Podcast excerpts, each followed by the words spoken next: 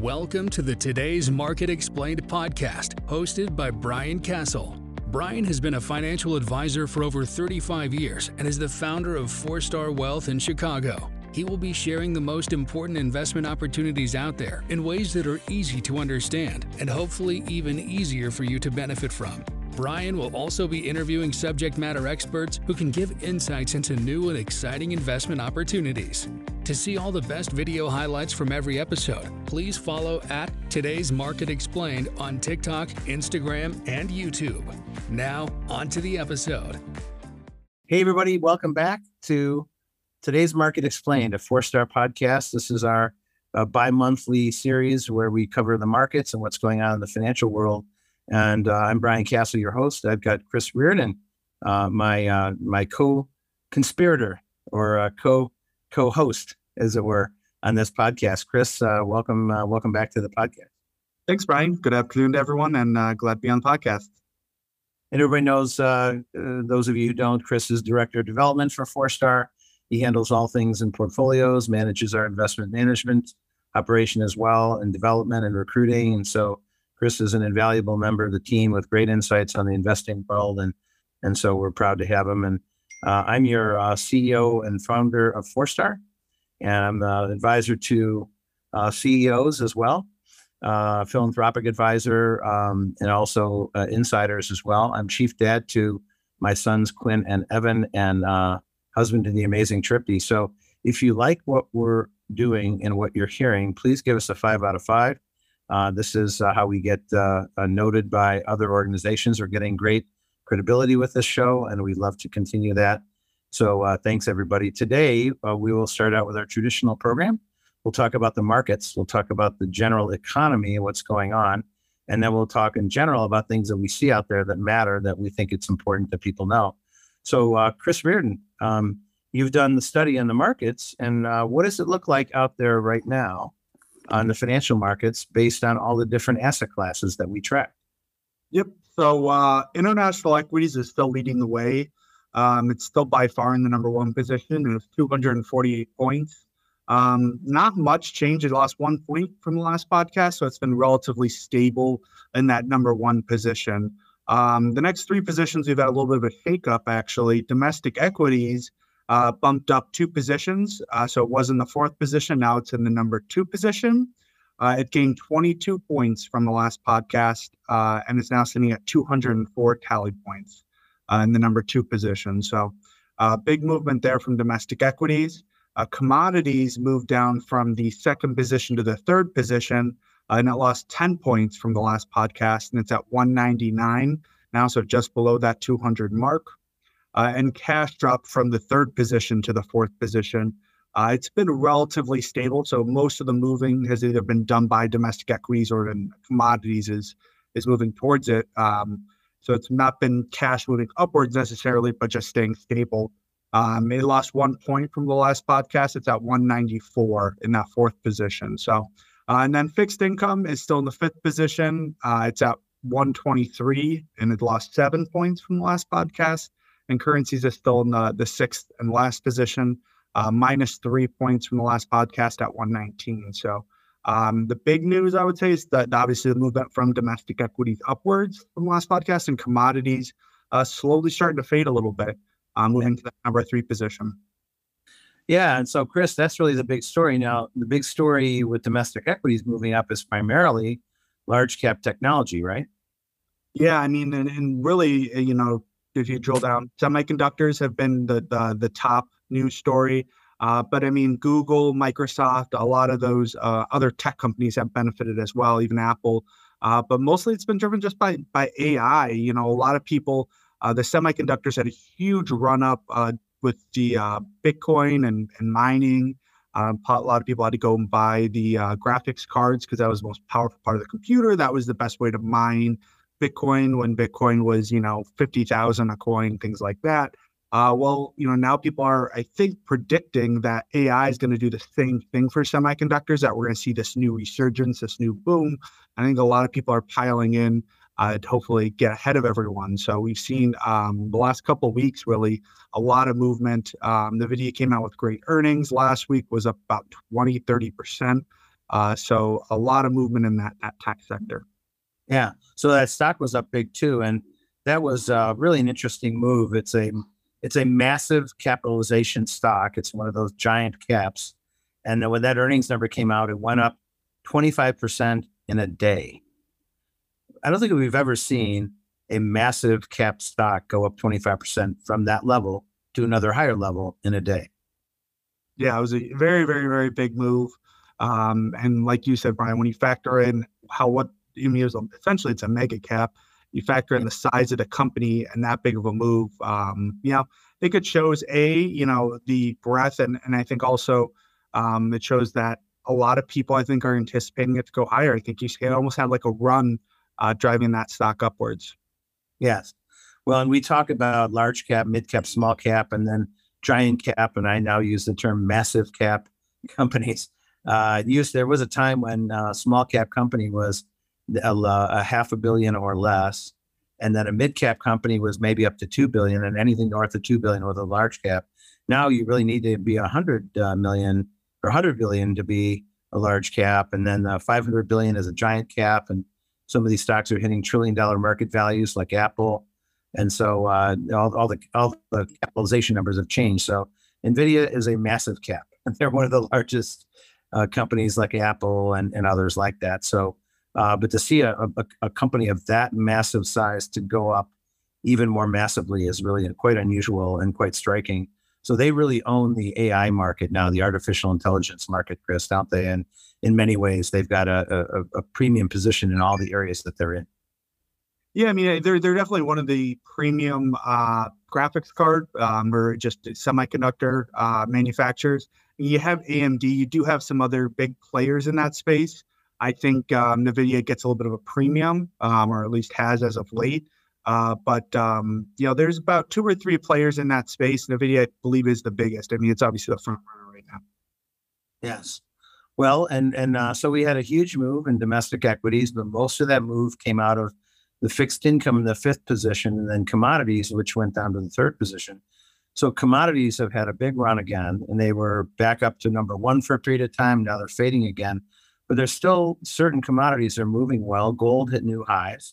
Now, gold had a big move down, and that could be part of uh, what what what you know some of the positions that came out of the gold, the tally scores that came out of uh, you know, commodities in general. Um, but you know the story really of domestic equities is mostly those technology names. But Chris, isn't the market pretty thin though? Even though we're seeing a big move in domestic equity. Yeah, I mean, I think you know when people think of the market, I think everyone kind of correlates it to the S and P 500 is, is the most mm-hmm. common. Um, and, and, I think a lot of people don't realize the S&P 500 is is really a very, in many ways, a momentum uh, index, and it's heavily, it's more weighted towards these mega caps, so the Apples, um, Amazons, um, even Nvidia, Microsoft. So when we have that move in technology, and we saw this going back um, in 2021, um, we have a couple names that are really driving the S&P up. Uh, when you really look at it, you know, look at the equal weight 500, the S&P equal weight 500, um, you know, you're getting more and more of a divergence there because it's just a handful of names that are really driving uh, the S&P 500. So, um, you know, like last week was a great example. I think the S&P 500 was up like 0.32%, uh, where the Russell 1000 value, which is a common index for kind of more value oriented stocks or dividend paying stocks, I guess, uh, was down uh, 1.25% roughly. So a big gap there. And that, that shows that, um, you know, maybe a few names like Nvidia last week, AMD, some of these semiconductor names that are, you know, mega caps that are trillion dollar companies uh, are really hijacking, if you will, the S&P 500 and making it seem like it's doing much better when it's only a couple companies. Well, and Chris, we do a weekly call with our advisors, and we have some guest speakers. A recent guest speaker was uh, Brandon Bischoff at uh, Canterbury, and uh, their commentary and their analysis is that uh, this market is so thin, with uh, tech really dominating everything, and then the some of the basic indexes are barely up for the year at all. Uh, that it's the thinnest market since 1999, the tech rally of 1999. And anybody who was around back then remembers that the Nasdaq was up 80% in that year, yet the average stock in the Nasdaq was down 2%. So that means the giant, massive cap type companies dominated everything.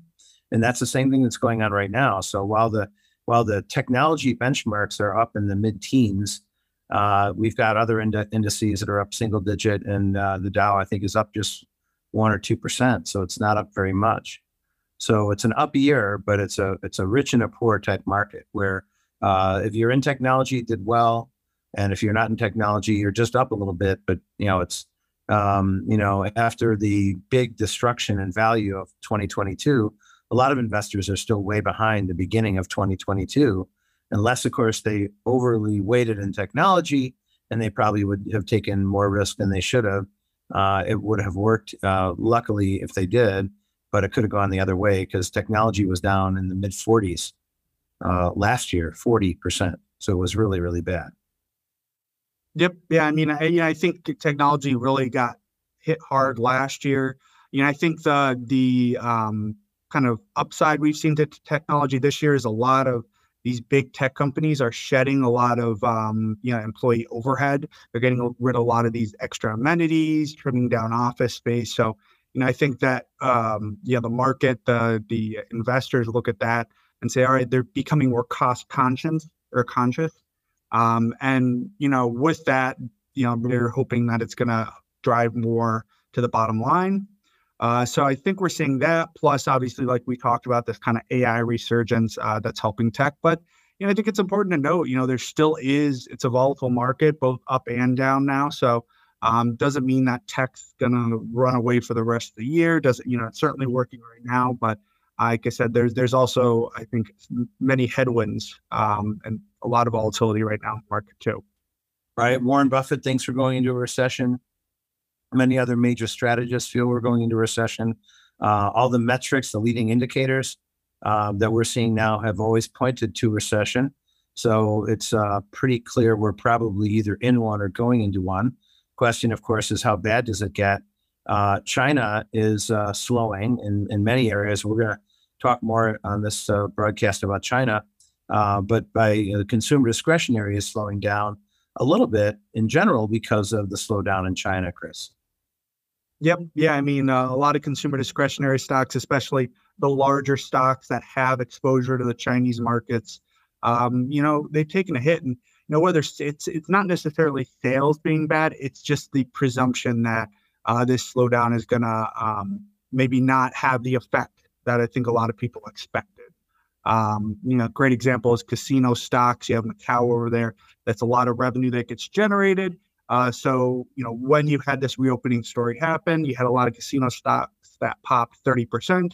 Uh, maybe now they're starting to come back a little bit uh, as maybe the realization that this this opening isn't as strong as that was as strong um, as was originally anticipated.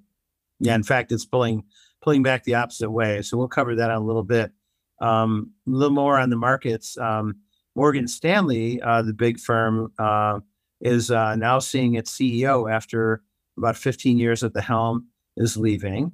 And uh, Morgan Stanley had carved out a position in the industry focusing on wealth management. They acquired Smith Barney and a number of other firms. So they had a lot of financial advisors and worked on getting strong margins from that business.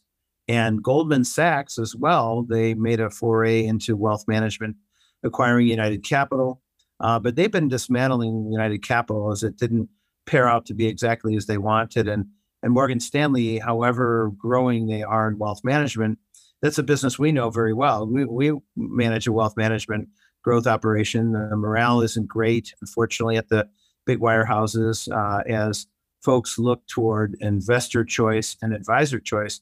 So that's a little more limited at firms like Morgan and Goldman. It's more about what the firm wants than what the advisor wants. So while they have done well in the wealth management space margin wise, uh, they still are seeing people leave uh, at those firms. So it's kind of a temporary short term gain for them, although Gorman is leaving on a high point for Morgan.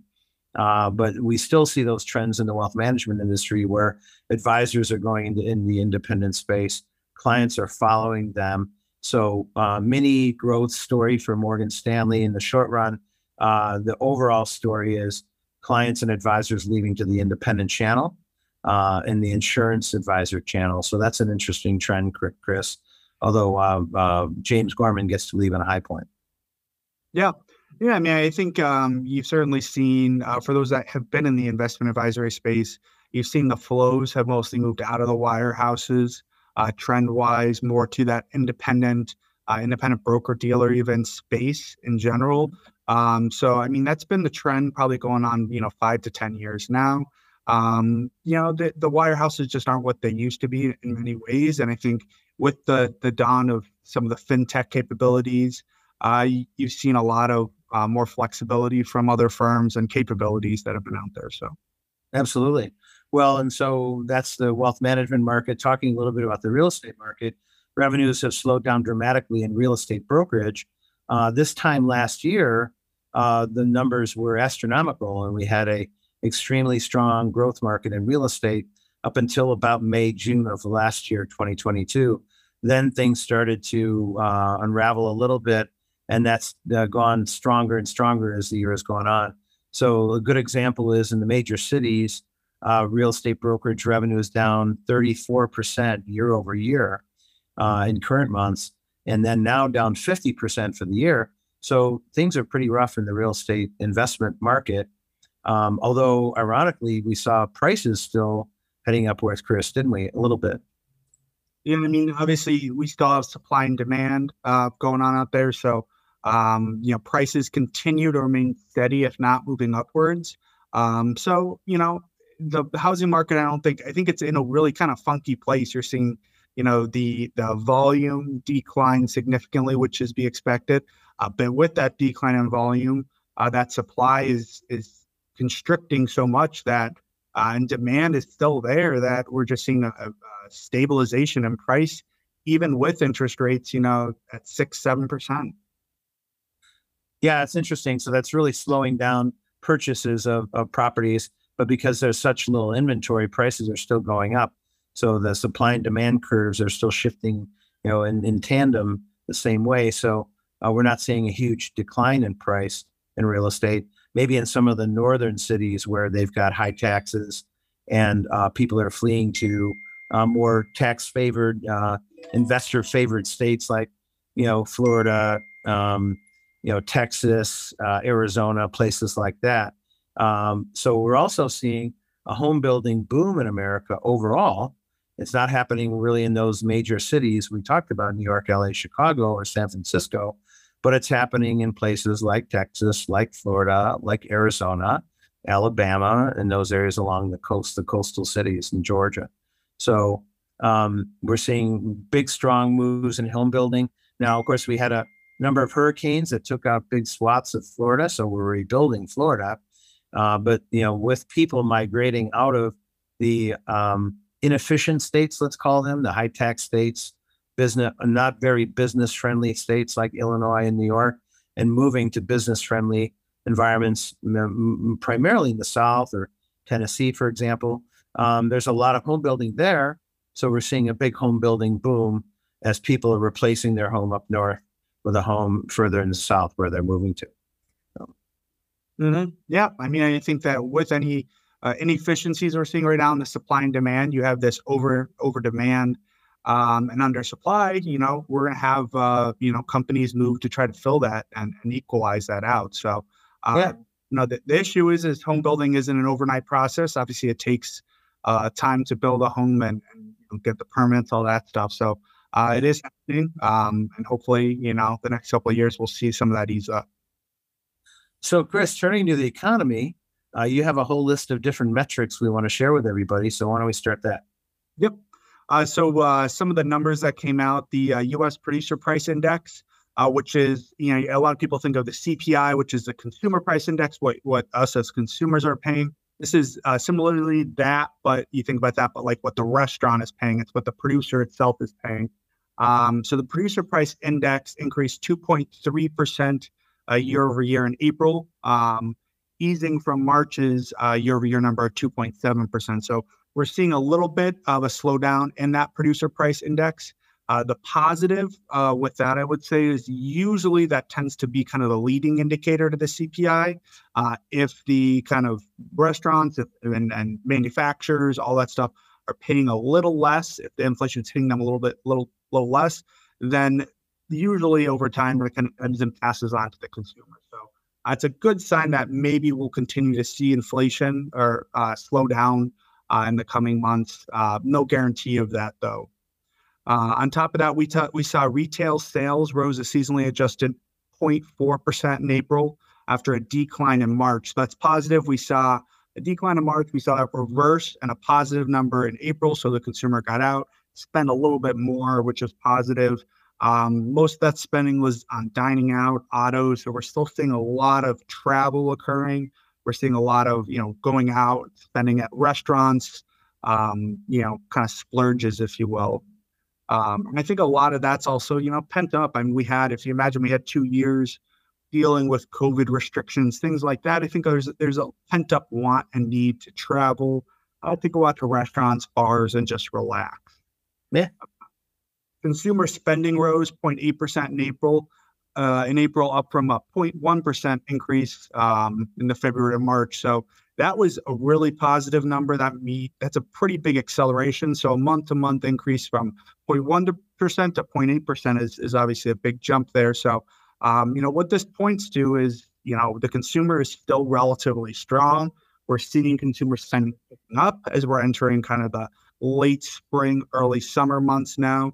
Uh, so that's overall pretty pretty positive for the uh, economy. So it's um, autos and autos and restaurants primarily, and the retail consumer spending, retail sales, right? Correct. Yep. Autos and autos and uh, restaurants have been uh, the big drivers of the uh, retail sales. Correct. Um, moving to kind of what we were talking about before, the sales of previously owned homes fell 3.4% in April from March. So that's the month over month number. The year over year number for April was a 23.2% decline in uh, sales or volume, I guess, of, of, of the sales of homes uh, from a year earlier. So a big drop there. That's kind of what we were talking about before. Uh, that volume has decreased significantly as you have homeowners that are locked in at you know two percent interest rate mortgages um, and don't want to leave. They don't want to subject themselves to uh, a six percent mortgage if they go somewhere else, and and it's just not there yet. So uh, that volume is still very low. Uh, on the reverse side of that, home prices rose in March for the second straight month. So we had a February rise in home prices and a, a March rise now. So the uh, S&P Core Logic Case-Shiller National Home Price Index, which is fancy way of saying just the average price of uh, the home in uh, uh averaged out across America climbed 0.4 percent uh, in March from February. So we continue to see prices. You know, after we had these initial interest rate hikes, we did see the price decline. We did see this start to decline and come back down, uh, as well as volume come down. Uh, now we've seen that kind of stabilize and um, yeah, it's starting to move back up slightly. So uh, it's shown, in, in my opinion, it's shown a little bit more um, stabilization than I think was expected um, with these high interest rates. So, Chris, with with the year over year um, unit sales in real estate down 20 something percent, but yet the uh, revenue for real estate brokerage is down 34 and 50 percent. That means they're now they're competing harder, maybe cutting commissions, maybe uh, you know changing payouts that kind of thing. It's more competitive. So that's why it's really affecting the real estate brokerages uh, a lot, although it's really a kind of a curious thought that the prices aren't going down. But if, if this continues, eventually they probably will go down. But in the short run, there's an inventory uh, tightness there that's leaving prices still hanging in there. Yep. Yeah. I mean, you know, eventually it will. And like we talked about, I mean, this is in, in many ways a supply and demand issue. Uh, so as home builders put more supply on the market, uh, that will help as well. Um, and then who knows uh, where interest rates will be? Obviously, as interest rates come down, um, you know that could ease some of this as well, um, because home sellers will feel more comfortable, um, you know, being able to list their property, maybe downsize things like that. Um, they have to take mortgage out after. So, okay. Uh, going on. So uh, the return to work, as Brian spoke about a little bit, um, kind of office real estate has just been getting absolutely pummeled.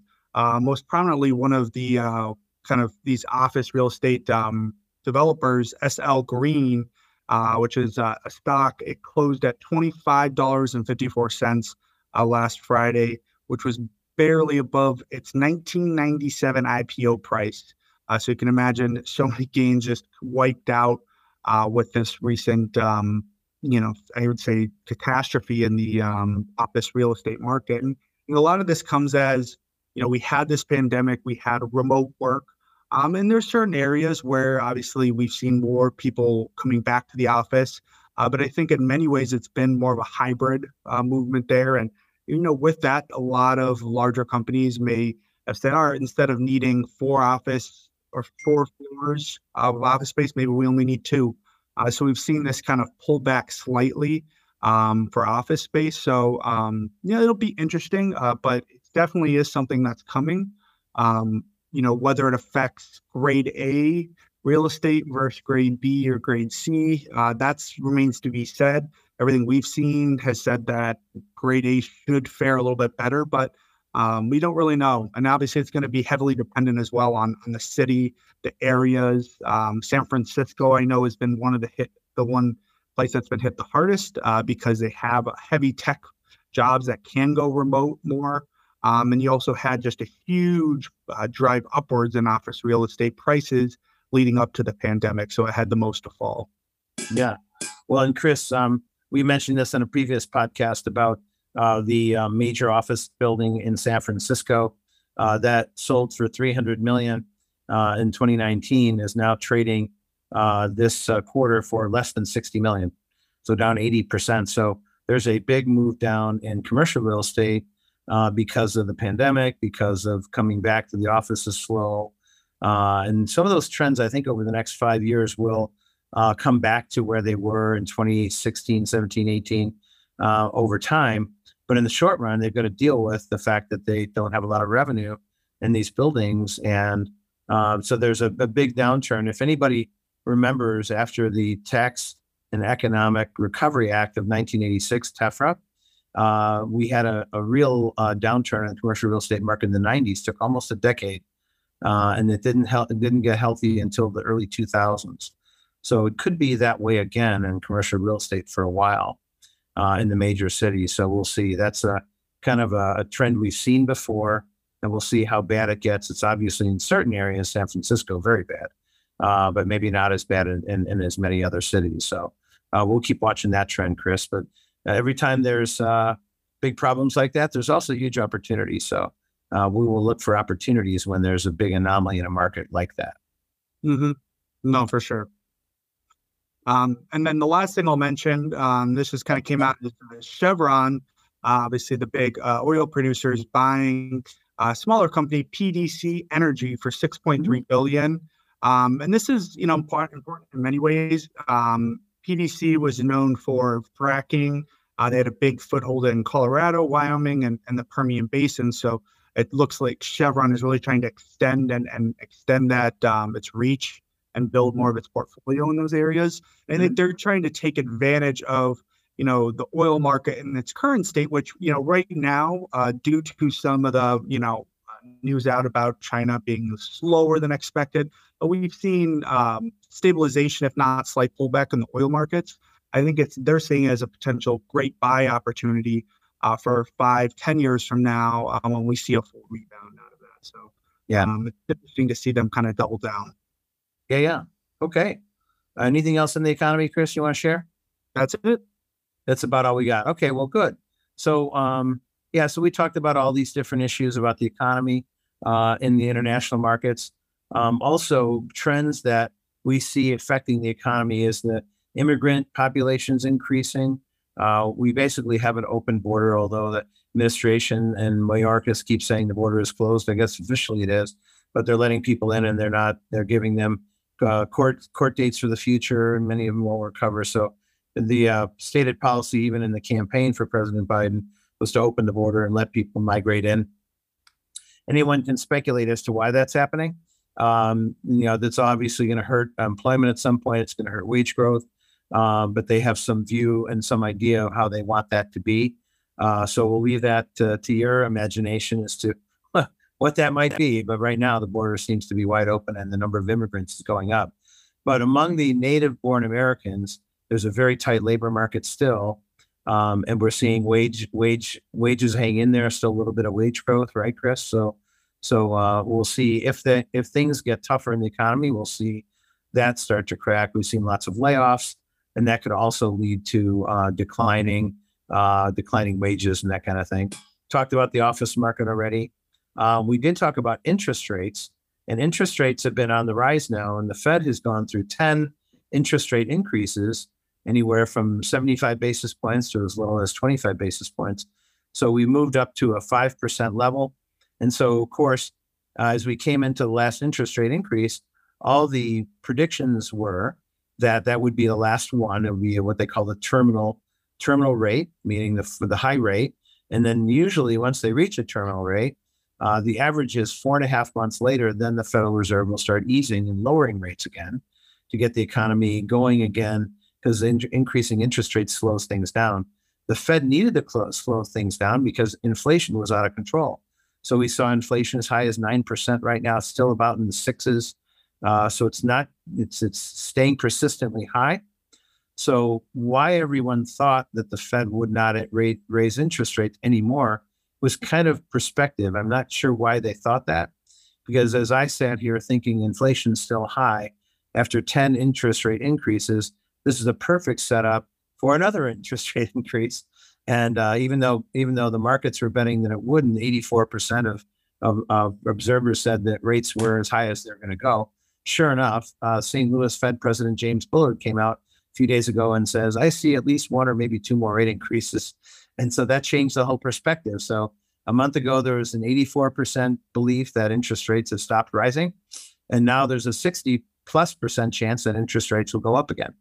So it's all changed. Uh, what we thought a month ago was going to happen is now all different. Uh, but anyway, so that's where we are with interest rates. We'll probably see some small interest rate increases and certainly not decreases for a while until the Fed actually sees inflation waning down to the at least the three percent level, and that may be a number of months before we get there, or even later this year. So I think it's going to be a while before that happens. Um, anyway, so that's, I think, what we have in the economy. Chris, um, with the general what we see out there, let's talk international, let's talk China. You have some comments there as well. Yeah, I mean, we got some interesting news out of um, China last uh, a couple weeks ago. Um, the we got news that the China's joblessness rate for uh, people aged 16 to 24 uh, rose to a record 20.4 percent in April. Um, which is pretty astounding when you think about it. That's a very large portion of that population. And we're talking um, millions upon millions of people. Um, you know, and the problem that that we've seen out of this is because China is create, isn't creating enough high wage, high skill jobs. We have this younger generation in China that is getting skills, you know, that maybe to work in a office or work you know, in a different job skill set, and there's just not enough those, of those jobs uh, for them to, um, you know, work at. So, you know, that's been a serious issue. Um, you know, and the fact that if this persists, uh, it's going to be a big hamper on the uh, Chinese economy overall. Um, yes. So, so, that's been a big issue. And then uh, China's factory activity came out. Um, and it contracted for the second straight month. It fell to 48.8 in May uh, and that's from 49.2 in April. So anything below 50 is contraction. Uh, so not only is it still in contraction, uh, it even moved even further into contraction uh, with this latest uh, May reading. So, you know, two statistics that we've seen kind of come out there, two of the numbers we've seen come out of the, uh, China so far have really pointed to a, a pretty dull opening. Um, what was anticipated to be a strong opening, I should say. Mm-hmm. Um, you know, from China. So it's had a big impact. It was definitely one of the reasons uh, we've seen commodities pull back slightly. Mm-hmm. Uh, China tends to be a big consumer. Uh, and if China, the Chinese economy is going to sputter more, if we're going to not see this big kind of explosion, maybe we're not going to see the Chinese consumer spending as much. Um, you know, we're going to see that that impact commodities. We're going to see that impact companies, uh, like we talked about consumer discretionary, mm-hmm. especially. Um, so we're definitely seeing seeing that ripple effect uh, throughout the global economy and commodities, and also you know U.S. based companies. I know, like I said, gaming, uh, Las Vegas Sands, some of those stocks. Wynn was got a big presence in Macau, uh, got hit hard pretty uh, last week. So uh, we're just seeing this kind of readjusting with a lot of these companies to, uh, you know, the certain realization now that the Chinese uh, reopening isn't as strong as was originally anticipated. Yes, and they're not creating enough jobs, as you said, and they've got a misallocation of resources in China. We're going to cover a little bit more later why we think that is. Uh, but then they also banned some companies too, didn't they, uh, Chris? Yep. So they also came out and banned Micron Technology, which is a semiconductor company. Um, you know, a lot of this has been seen as retaliation for some of the, um, you know, U.S. restrictions on uh, Beijing companies. Huawei or HTC um, is a great example. TikTok, which has been in the news, I believe one of the states just banned it from. Um, yeah, Mon- Montana, Montana, Montana banned it. So you know, I think this is seen as retaliation. So uh, interesting out of there, and we'll see if that, that continues to escalate. Um, you know, this kind of friction between the U.S. and China. Um, mm-hmm. Then, uh, kind of pivoting now to the uh, European markets, Germany's Q1 GDP numbers came in uh, at negative 0.3 percent. Uh, and that officially puts Germany in a recession. Um, just for, for refresher, they came in at the negative 0.5% Q4 2022 a number. So uh, two quarters of negative growth is the technical term of a recession. So um, you know that puts Germany in a recession, and you know that puts a pretty big damper on the European Union as a whole. Uh, Germany tends to be kind of the the heart of the European Union. They're the big manufacturers, so the fact that they're in recession uh, does not bode well for for some of the other countries there. Uh, and then the last thing I'll mention is uh, we did see on the positive front a Greek stock surge last week uh, after a very unexpectedly easy victory for the uh, ruling Conservative Party. So, um, kind of a nice plus or positive there that we saw out of Greece. Well, interestingly enough, Chris, we're seeing uh, some changes in governments in Europe. Europe has long been known as a former uh, economic stronghold that became too bureaucratic, uh, you know, too um, um, you know, full of regulations and everything else. And and so Europe has been uh, kind of weak economically relative to the United States for a number of decades now. And uh, now we're seeing uh, people unhappy with that in Europe. And now they're electing, they're throwing out the liberal governments and then electing more conservative governments that are going to be tougher on, you know, getting the economy going uh, and, and those kinds of issues. So we saw that in Greece. So this is the second now election for the conservatives in Greece, and they're trying to turn things around there. Um, we saw that happen in Italy. We saw, saw that happen in Denmark. Uh, so um, while it seems like the United States is going more progressive, or at least there's people who are pushing hard to get there. Uh, certainly, the current president is. Um, you know, the other countries of Europe are going back the other way. So uh, now there was a backlash where the the conservatives took the House of Representatives in America, but it was expected to be a lot stronger than that. So we really haven't seen a conservative movement in America, such like there has been in uh, in Europe. Uh, so we'll see how that all develops if the public has had enough of Biden economics and the economy that we're in right now, and, and if uh, if in the fall those elections turn conservative like they did in Europe. So we'll see. Yep. Yeah. I mean, it's definitely been um, there's definitely been a struggle, if you will, and, and it seems to be in Europe.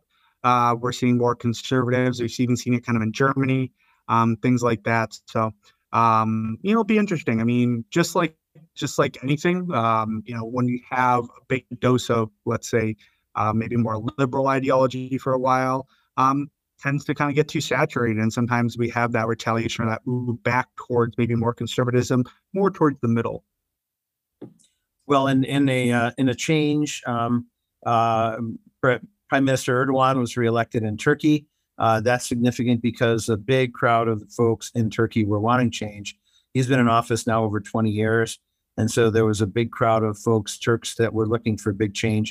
It was a narrow victory, but Erdogan won again, uh, and he's been become the strong man of Europe, essentially. Uh, very powerful uh, from a more weaker government to a much more stronger government over the last decade. Um, and so we'll see what those trends look like over time. Um, so anyway, that's uh, I guess that's enough on international. We'll come back to China. Um, Chris, I was going to say, you know, um, Elon Musk might take Starlink public now. That's another big thing we're seeing that that could release pressure on Tesla because uh, Elon Musk was selling shares of Tesla, which ran it way down to uh, you know $100 a share from $400 a share. Big move down. I think at one point in the year in 2022, it was down 75% from the high, uh, and it ended down 69% for the year. And a lot of that was selling stock for Twitter and SpaceX. Now, if he brings uh, that other company public, there may not be as much pressure on Tesla stock going forward because he'll have other capital from Starlink and he'll be able to fund things a different way. So that's an interesting trend. Um, and let me uh, comment also on India. Uh, Prime Minister Modi has, I, I say, done it again.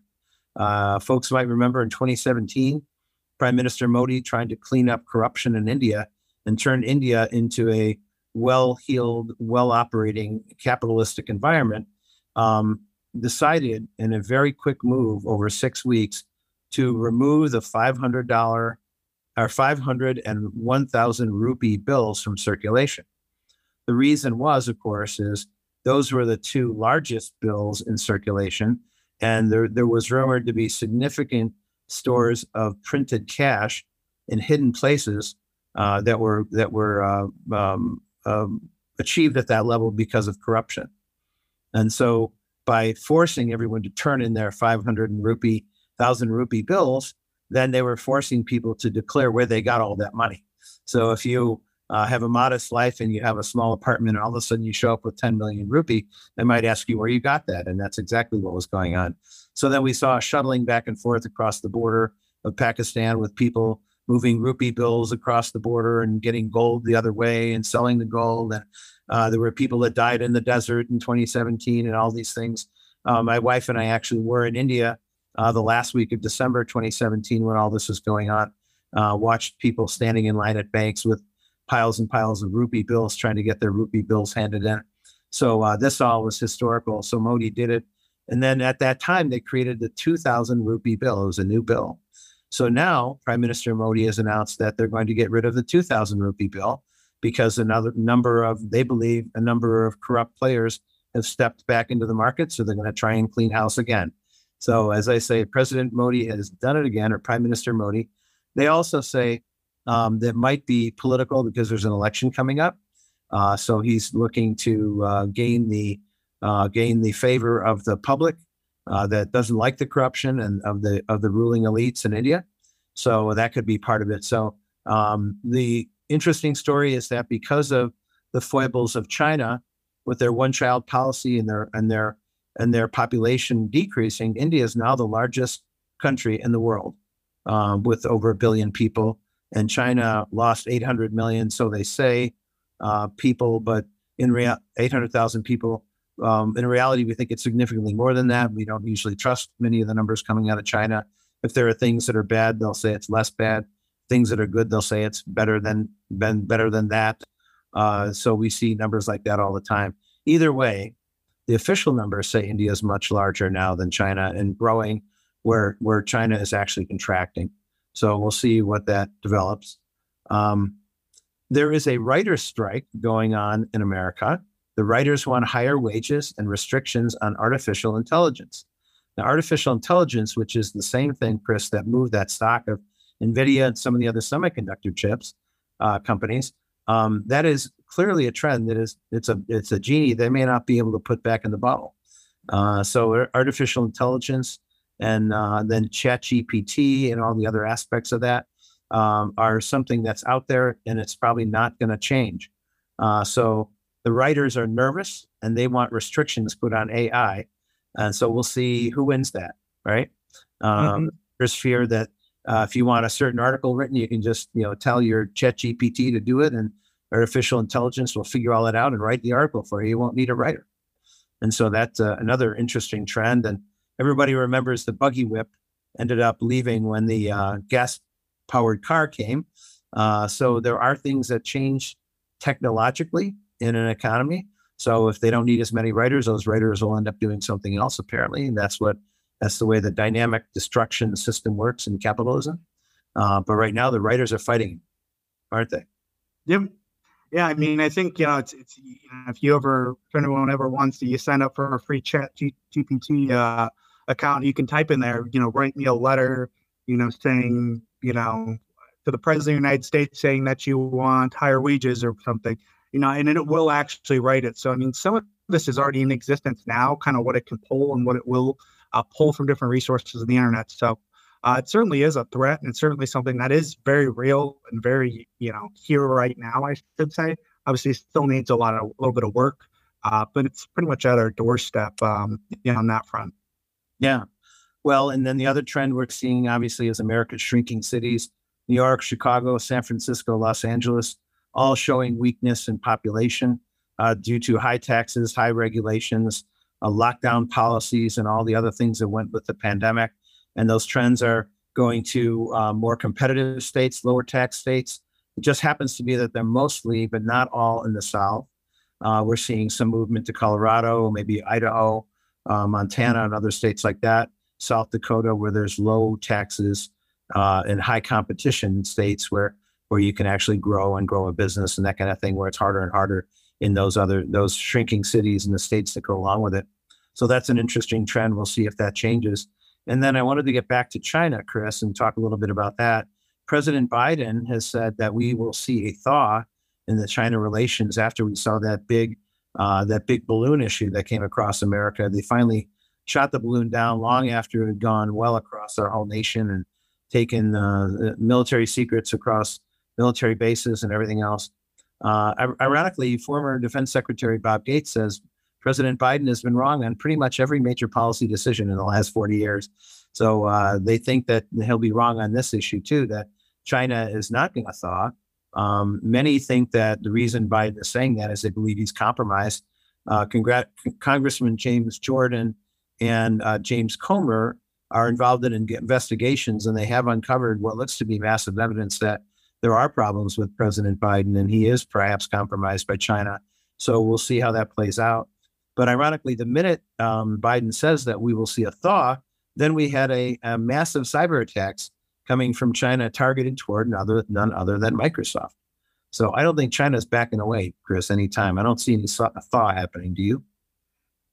No, no. I mean, I think that, you know, China's trying to reassert itself or, or assert itself, I should say, on the, the as a play, major player in the you know global relations, and yeah, I think that's playing out even in uh, with the Russia Ukraine invasion. Obviously, Russia's been a big player. It's actually brought them closer to ties with Russia, closer ties to even India.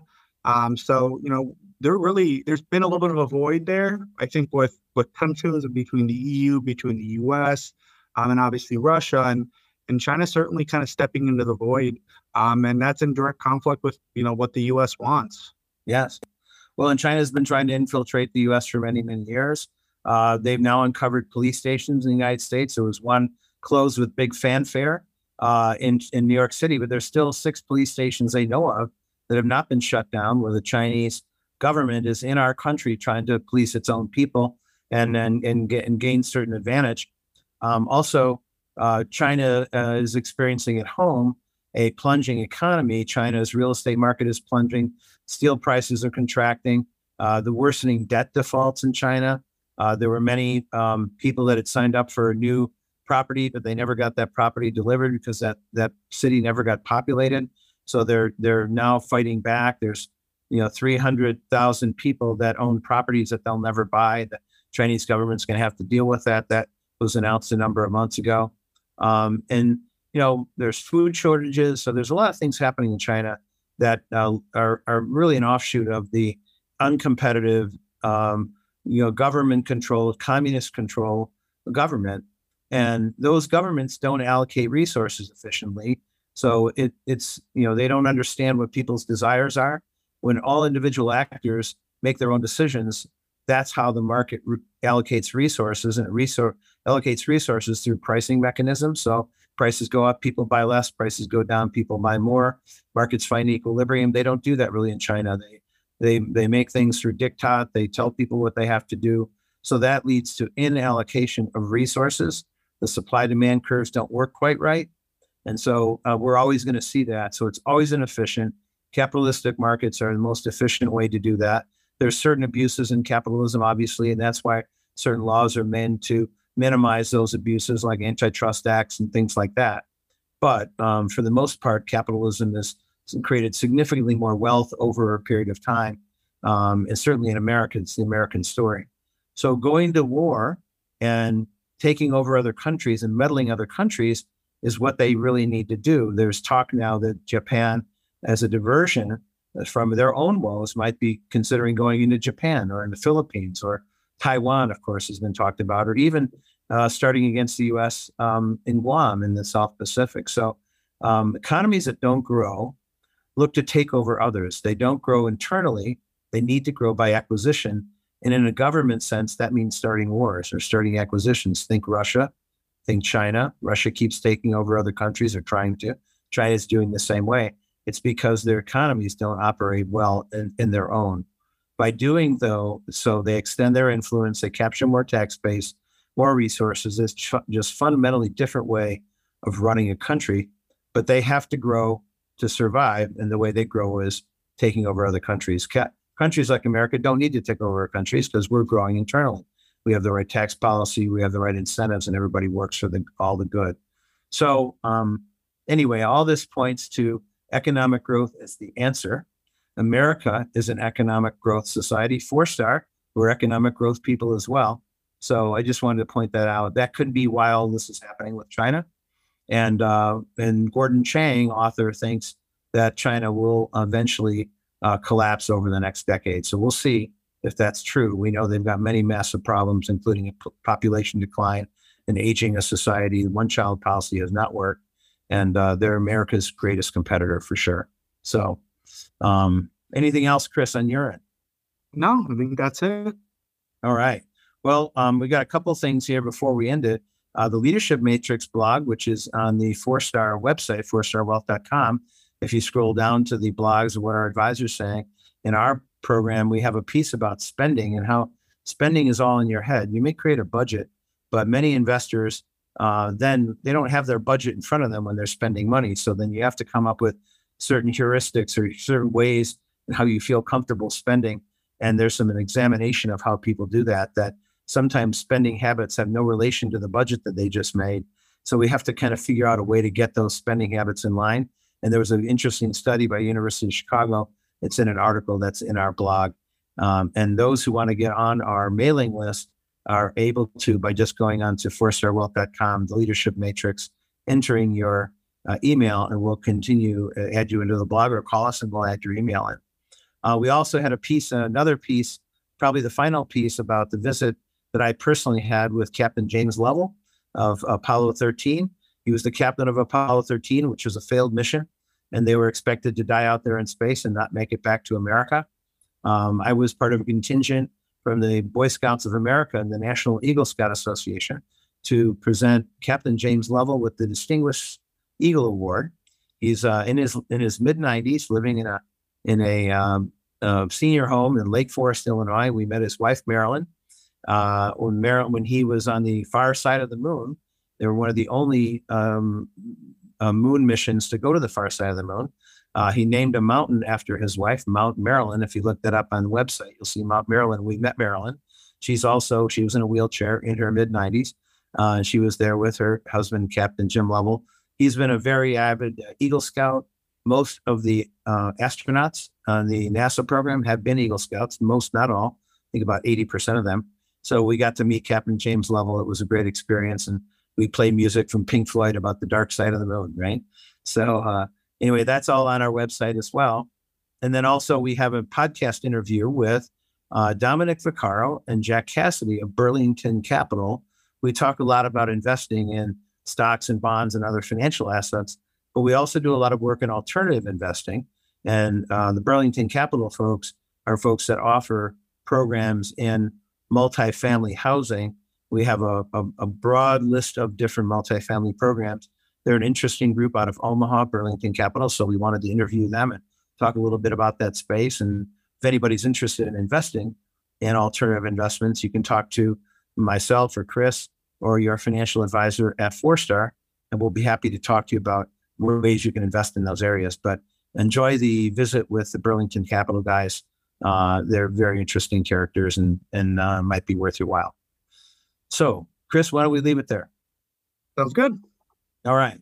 Well, thanks everybody for uh, the four star advisors, and now we're growing. We're crossing the billion asset mark here uh, this quarter. Uh, we have 33 advisors in 14 states and a staff of 12 people across the country. So, for our whole great four star team, uh, for Chris Reardon and all the other folks who are involved with the four star operation, uh, we want to thank you. Uh, we will be back with another episode very shortly of today's Market Explained. And we'll leave it there, folks. Uh, let's uh, have a great day, and we'll see you at the next episode. Thank you. Thanks so much for listening. If you enjoyed this episode, the best way you can support us is to leave a five star review on iTunes, Spotify, or wherever you listen. And if you heard something here that someone else you know will find value from, please share the episode directly with them. Want us to answer your investing question directly on the next episode? Go to today'smarketexplained.com, scroll all the way to the bottom, and submit your question. Please follow at Today's Market Explained on TikTok, Instagram, and YouTube to see the best moment video clips from every episode. Thank you so much for tuning in, and keep on growing out there, everyone.